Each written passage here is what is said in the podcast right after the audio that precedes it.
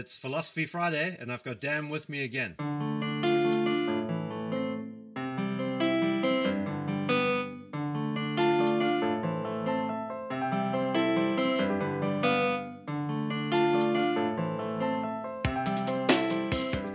Hey, Dan.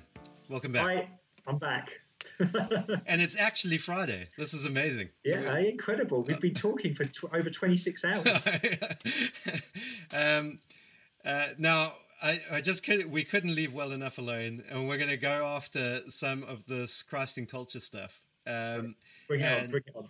And so uh, I think let's start. I'm always much more comfortable. I get I, I get a little bit lost, uh, even talking to my brothers sometimes when we start to get into the higher end of theology stuff.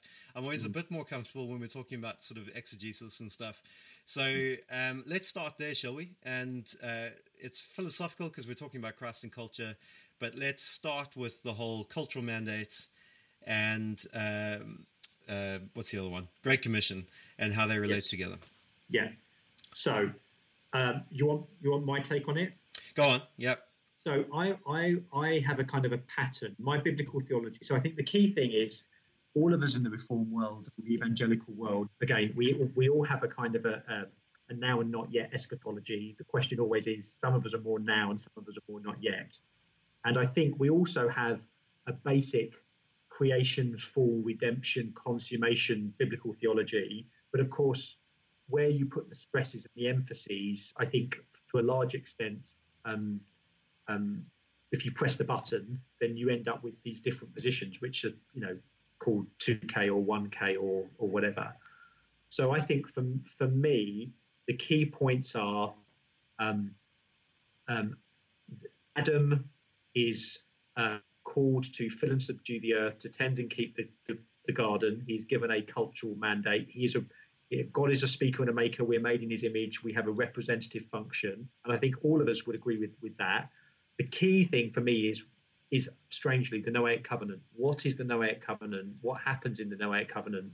And that seems to be the um, the, the departing point for what might be a two kingdoms, whether it's Kline or Van Drunen, um, because they have the idea that this is covenantally now a covenant of common grace, and that whatever happens now in um, the um, in to Israel or, or in in the law is a kind of an exception, and the common way in which Christians and non-Christians are to be together is this common grace state from Noah. Now, I just have a I just don't agree with that in terms of the exegesis, and um, there's lots of things that we could talk about. But but for me, therefore, um, Jesus when he comes as the second Adam. So if you go from kind of we're called to rule, that rule is ruined by the fall. Um, it's restrained in in the in the covenant of Noah, role modelled by Israel, and then what I'm going to call redeemed um, by Jesus. Jesus is the second Adam. He he is the man of culture par excellence. Um, uh, at, in his resurrection, the new creation has begun, and in our union with him, therefore, um, we take up uh, not in a redeeming way, but just as um, we are called to be holy because God God is holy. So in Christ, um, our our good works uh, they're not meritorious, um, but we are to be disciples. We are to be faithful to our calling to fill and subdue the earth. And I don't think that I think that mandate is there now. Of course, the difference is the only way that culture can be transformed is by people being converted. And so evangelism remains central or ultimate, as Chris Wright would say. But that's why I see the Great Commission is not a um, it's a kind of a full it's a, a, a reiteration of the cultural mandate given the nature of sin and the need for conversion. It's not as if those two tracks are parallel. It's not the cultural mandate is abrogated or nullified, which I think would be more of a kind of a kingdom perspective. So for me, the Great Commission is none other than a republication of the cultural mandate.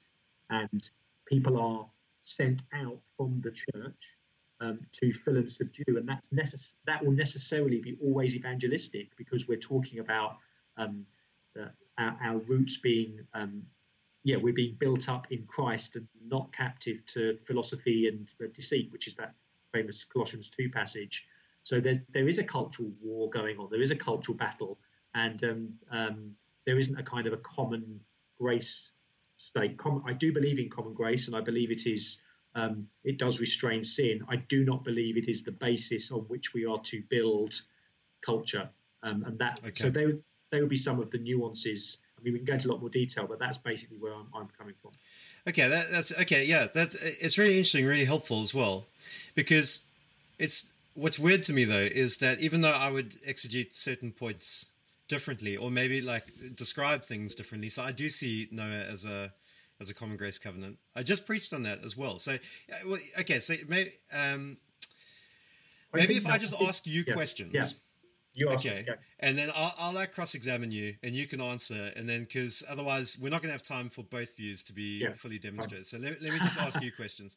Um, uh, so okay, one maybe this will be a, a, helpful question to kind of draw out some of the the nuances. Is let's say you're preaching through uh, Noah. You're preaching through yeah. Genesis 6 to 9. And yeah. uh, you're coming to that kind of uh, when Noah is is given the cultural mandate of Adam again after the flood. Yes. It's like a yes. new new creation, new start, new Adam, if you like, and he's going out into this new world to do what Adam should have done. Uh, the whole thing falls foul, but um, he's given that mandate. Now, does that mean uh, that as Christians we have to uh, have at least three children.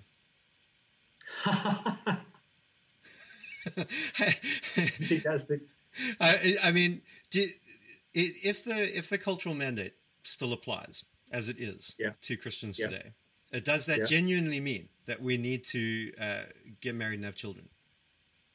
I, I think it's. Uh, I don't think. I think it's being general. As in, I wouldn't want to draw that level of detail, given all kinds of issues in terms of how it being individuals in different um, circumstances and, and, contexts, and because we still live in a in a fallen world. I think there is a general thing though of filling and subduing, and of course, filling is not filling is not simply about procreation. It, it does include that, but filling is also um, all the creative cultural acts that we do. It's about having dominion. It is about tending, again, it's the relationship between tending the garden and keeping the garden. It's about natural development. I think it's about following God's blueprint for creation and that redemption is a, um, well, grace restore in Bavinck's terms, grace restores and perfects nature.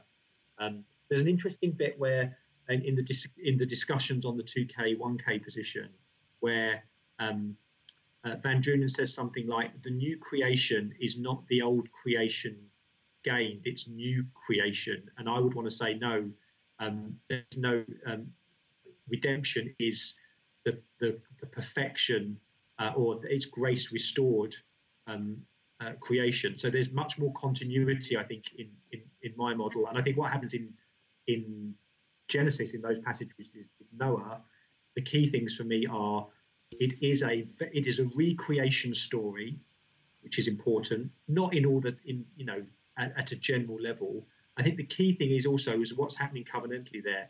So if you're uh, someone like David Van Drunen and you think there were two covenants, there's kind of a, a creation covenant or common grace covenant, and there's Noah as the kind of an elect. I just see one covenant going all the way through from wherever it is Genesis six to nine, um, and that uh, you know it, it who, one of the key questions is who does Noah represent? And that the problem is is that Noah represents um, he's the only person left. So mm-hmm. in some ways, he represents the whole of humanity, but he also represents God's people. But he's also a type of Christ, and certainly in the New Testament, that's why I think it is a. I think it is a the Noahic covenant is a redemptive covenant with universal implications, which is why I still am happy to talk about common grace in the Noahic covenant. Okay, that's that's interesting because I think I would see it exactly the opposite way, as in as in uh, the Noahic covenant is a, common, a covenant of a common grace covenant uh, but typologically has redemptive implications. Yeah, but so how do you understand the the the, the pleasing offering after the sacrifice? I mean, that that is very. I mean, that is a kind of a sacrificial, redemptive kind of covenantal act. Yes. Yeah. No. I, I mean, it, it is. It's it's it's. Uh, uh, it's Noah representing all of humanity and offering worship to God, which is what all humanity is supposed to do, but don't do, right? Um, yeah. The so I think key for me in that little section is you know when Noah curses uh, uh, Ham and the yeah, line yeah. of Canaan. Um, and then he blesses um, the other guys, Japheth and, and and Shem. Yeah. And what's really, I think, uh, you know, ties these things together is that when you're in that blessing on on on Shem and Japheth, is basically that Japheth is going to spread out through all the world, but then also is going to dwell in this in the tents of Shem, and so you've got this kind of, I think, common grace thing going Yeah. where uh, the world is going to be filled and populated according to the covenant, uh, the common grace covenant in Noah. But then there's also this hint towards the redemptive because those guys are going to be drawn back again into the tents of Shem. Yeah. Uh, which, as we know, the Semites, Yeah, yeah. which is the line of Yeah. Abraham, which is uh, leads us to Jesus. So, um, yeah, so it's, it's that dynamic. You've you've got them running side by side, I guess. I mean, some one um, if people if people listen to the podcast want something to look up, um, again, it would be kind of coming from the perspective that I've outlined. But a few years ago, um, London Seminary, and you can find it on the on, on the web. Gary Williams, who used to be a colleague of mine at Oak Hill, who's now the director of the um, Pastors Network in London Seminary, they did a whole conference on Noah.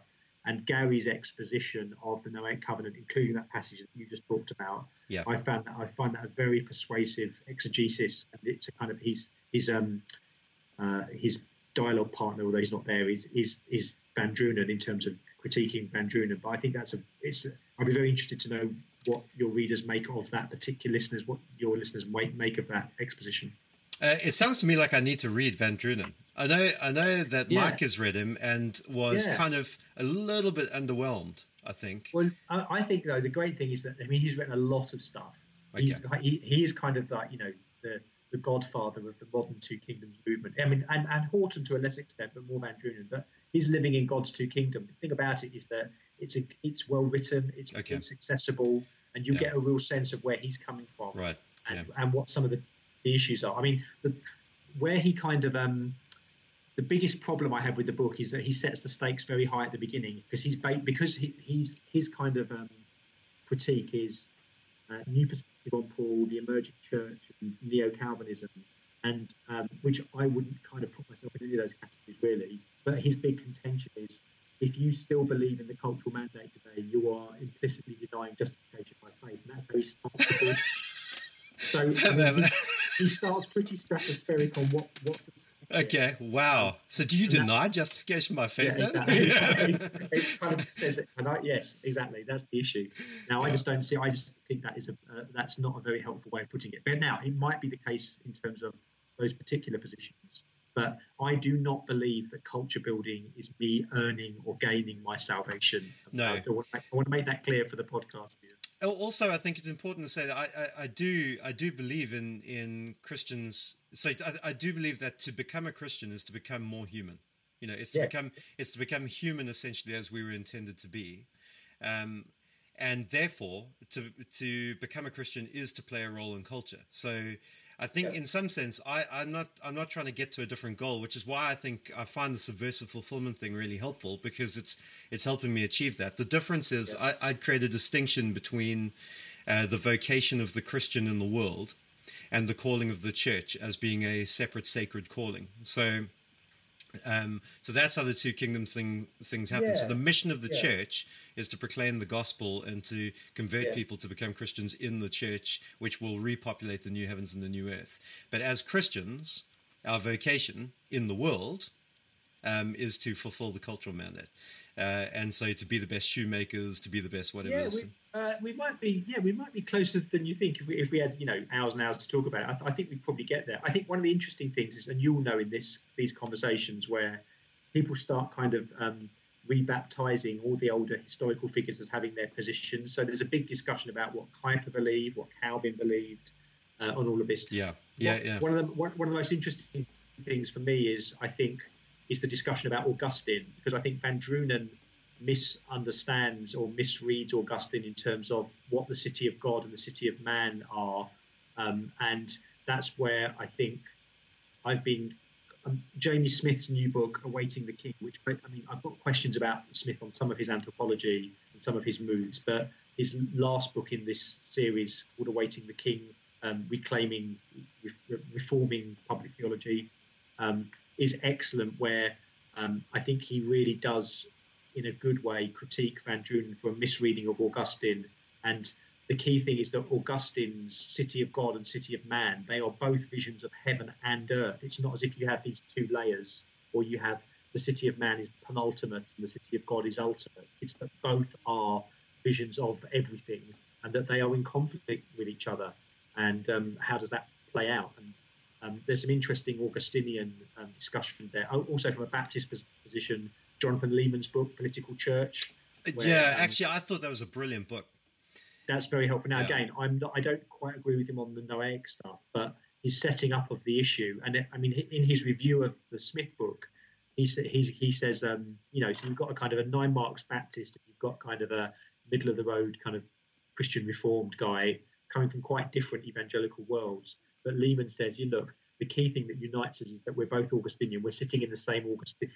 We're sitting in the same Augustinian room. We're sitting on different sofas. Yeah, but yeah. I think that's where I'd place myself in that kind of Augustinian kind of position on these kinds of issues. Yeah, and and uh, I think it's really important. It's a good note to end on because, um, as I mentioned to you, I think off air uh, that Mike's been doing some stuff on the controversy with Frame and Horton and the Escondido yeah. thing, yeah, yeah. and just really, it's a real shame that uh, that if to what extent Frame's kind of um, grievance is true and that he was basically you know forced out for being a Kuyperian.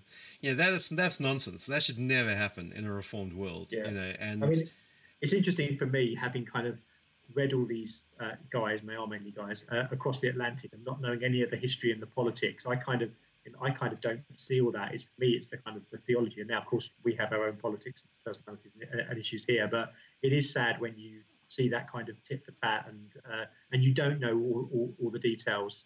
Um, and I think it really is important in terms of, yeah, the virtues of a theologian and the ethics is to be dealing with the issues and not do ad hominem or arguments. Just try and, you know, is is this what the Bible is saying on the issue? I yeah. think that's it's important. Brilliant. Well, uh, Dan, again, thank you so much for taking the time. Uh, there's a lot more we could obviously say on this topic, yeah. but uh, but you're a busy man, and, and always always happy to engage Klineans on anything they want. Oh well, we'll have to get you and Mike talking about Kline. I, I, have got I've got my, my secret confession is I haven't even finished reading Kingdom Prologue yet.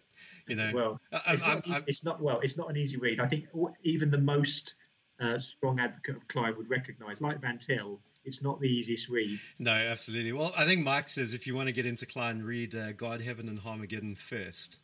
And okay. then yeah, start with that one. But uh, yeah, I haven't actually. So I just from hearing uh, Mike and others talk about him, from the little bits that I've read, you know, shorter articles and things like that. Um, I think there's a lot of good stuff about Kline, but um, yeah, but but I think Mike has some, some points of critique as well, and, uh, yeah. and so do I.